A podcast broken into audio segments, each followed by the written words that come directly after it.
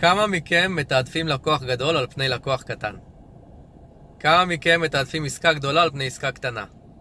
אני רוצה לשתף אתכם במקרה שהיה לי עכשיו, הייתי בחנות של פרקטים, אה, עשיתי הזמנה מראש, ואני מגיע לחנות, אני רואה שהמוכר עסוק עם לקוח שבא לפניי, אמרתי אין בעיה, אני אחכה. עוברים אה, עשר דקות, רבע שעה, אני רואה שהוא לא מתפנה, אמרתי טוב, אני אלך לשתות קפה בינתיים ואחזור. אני חוזר, אני רואה שהם עדיין עסוקים, והמוכר לא יכול להתפנות אליי. אז uh, פשוט לקחתי את הרגליים והלכתי.